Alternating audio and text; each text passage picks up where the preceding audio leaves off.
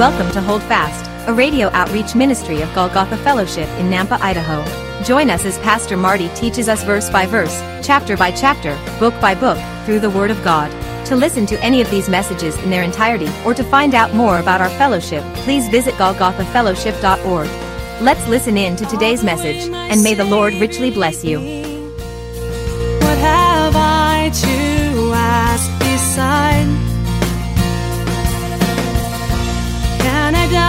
tender mercy? Who through life has been my guide? And lead peace divine his comfort. Through my faith in him to dwell. For I know you just kind of get to that point, and it's not cantankerous. It's just really wise. You just get to a point where you don't need it. And as you grow in the Lord, and as you know that, that He's all you need, you no longer need the junk in this world. And so when they come to you and they try to get you to compromise with things of the world, you're no longer interested. Have you noticed that as you get older or more mature in the Lord? It's really an awesome thing. But I love it. Daniel's like, no, keep your junk. But I'm going to tell you what it says. Now, some speculate that what's going on here is the words that are written on the wall are written in ancient Hebrew. That's what many scholars believe is that it was in ancient Hebrew. Now, Aramaic, Chaldean language, is similar to Hebrew, but are, the words are a bit different. Now, some speculate it is in ancient Hebrew. It's in that perfect form of Hebrew.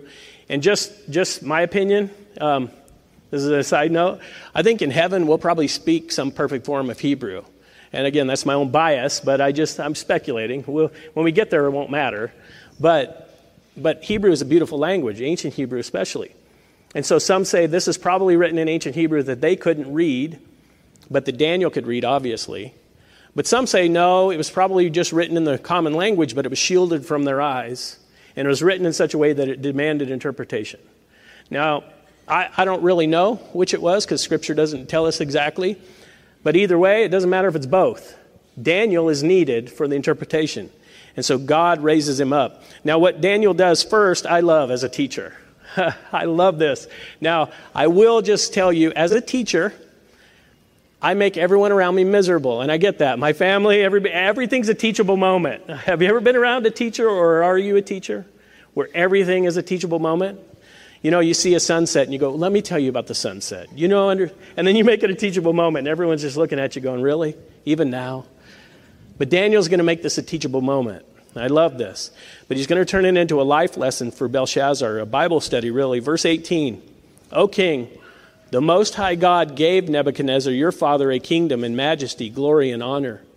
And because of the majesty that he gave him, all peoples, nations, and languages trembled and feared before him.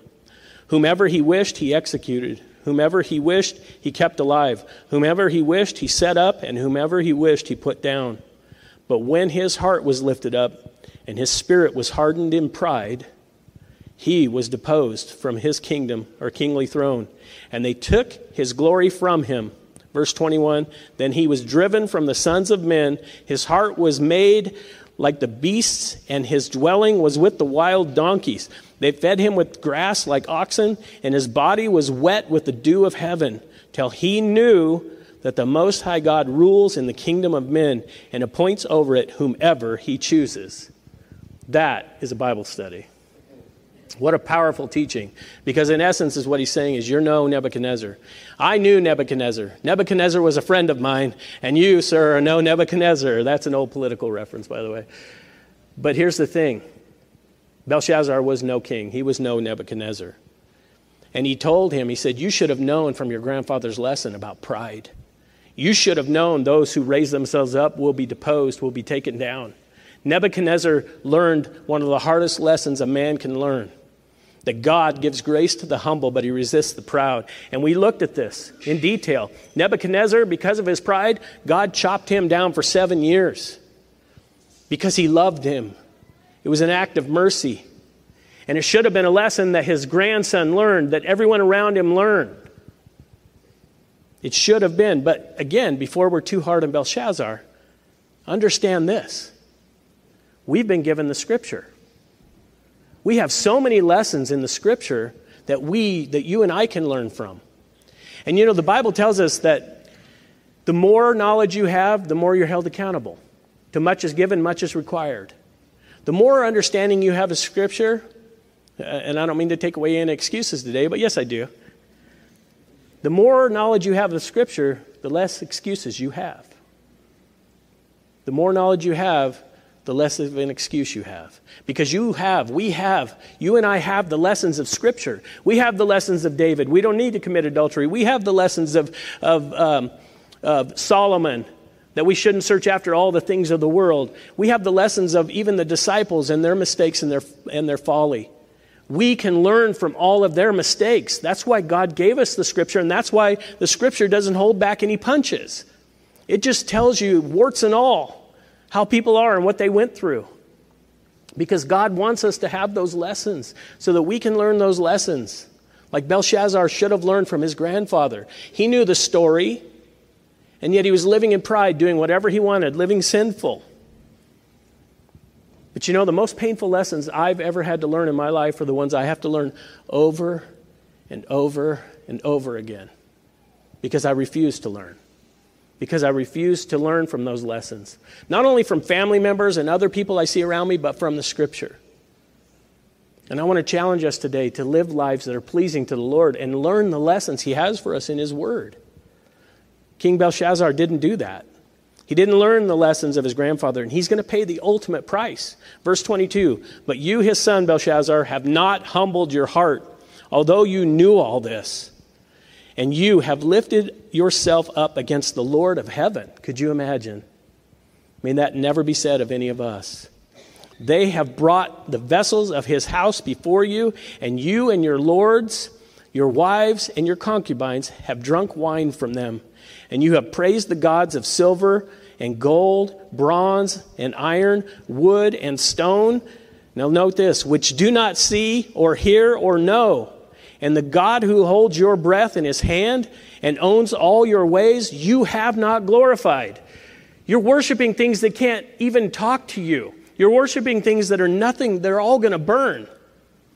And yet you don't glorify the God that gave you life, the very one who holds you in his hand. Think of this the Lord has something against Belshazzar. Wouldn't you hate to hear that the Lord had something against you? You know, I can't help but mention again those seven letters in Revelation. Those seven letters that are dictated to seven churches from Jesus to John for seven churches, but they're for us as well. All of those letters are beautiful in a sense. We know that two of them didn't have anything negative, but the other five did. But four of them, now Laodicea was nothing but negative, but four of them, Jesus had good things to say about the church, but then he would conclude with, Nevertheless, I have this against you.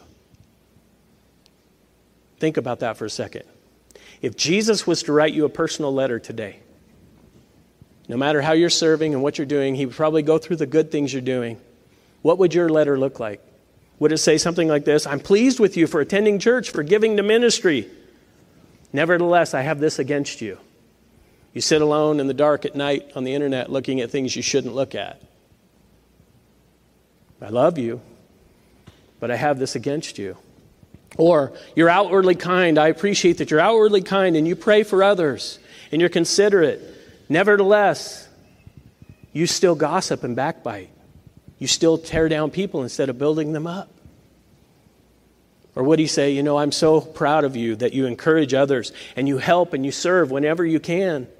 Nevertheless, I have this against you. Inside, you're still bitter. Inside, you're still resentful. You're angry and you're bitter. If Jesus were here today and he wrote us a letter, what would it say? Would he be proud of you in every area, or would there be a nevertheless? That's a really challenging thing to think about. I don't want my Lord to have anything against me or you. You know, the Lord is looking for a spotless bride. He is purifying his bride even now. He wants a bride, a, a vessel of honor. He's not looking for people to stumble into heaven with sin attached to them everywhere. He's looking for a bride who's wearing white, who's pure from the inside out, who's living their life for their Lord, their King, and willing to die for Him, willing to live for Him, and doing whatever they can to make sure they're purified. Do you understand? It's not a legalistic message, it's a message of love. He loves you anyway, you're still saved. Those churches, he says, I still, I love you. Even Laodicea, those who weren't even saved, I love you. I'm just begging you to repent, is in essence what Jesus is saying. He loves you. He loves me. He loves us so much. He died for us. He loves us with an everlasting love, and He wants us to be pure and spotless before Him. Now, we can't do anything on our own. We can't live this life and, and be holy before God, but we can devote our lives to surrender and to overcoming those things, the neverthelesses in our life. He wants a pure bride, but this young king, Scripture tells us he didn't even acknowledge God. He didn't acknowledge the God of his grandfather, even though he knew all of those lessons. He ignored those lessons. He should have learned, but he didn't. He didn't glorify the one true God. Pastor David Guzik wrote this The breath of the creature should praise the Creator, but Belshazzar blasphemed God with his breath. The ways of the creature should glorify the Creator, but Belshazzar used his ways to mock and offend God. Every creature owes something to the Creator. And in Talbot, in his commentary, he wrote this If God held Belshazzar responsible, my friend, for the ray of light which shone across his pathway, what will he say to men living in the blaze of light which illuminates the world today? We have something Belshazzar didn't have. We have the Holy Spirit dwelling within us. We have the cross to look back on, salvation. How much more will we be held accountable? This has been Hold Fast, a radio outreach ministry of Golgotha Fellowship in Nampa, Idaho. Thank you for listening today. If you would like to hear this message again, or any other in their entirety, please visit golgothafellowship.org. Our fellowship meets in Southeast Nampa, and our Sunday services are at 10 a.m. For more information, visit our website. Until next time, may the Lord richly bless you. Hi, folks. Pastor Marty here. Thank you for tuning in. I hope you enjoyed the teaching today. You know, it's my prayer that it's encouraged you to continue faithfully in the study of God's Word. I think it's so crucially important that these days the body of Christ stay in, grounded and anchored in the Word of God as the world around us is sinking in the waves of false doctrine and the opinions of men. If you are seeking a church family, a church home, and you live in the southeast Nampa area, I want to personally invite you. Our Sunday services are at 10 a.m., and we currently meet at East Valley Middle School. That's right off Greenhurst and Happy Valley. If you want to find out more, if you have any questions, you need directions, you want to catch up on a message, or if you have a prayer request, just go to our website, golgothafellowship.org. Let me help you spell that. It's G O L G O T H A fellowship.org. Until next time, may God bless you and remember to hold fast.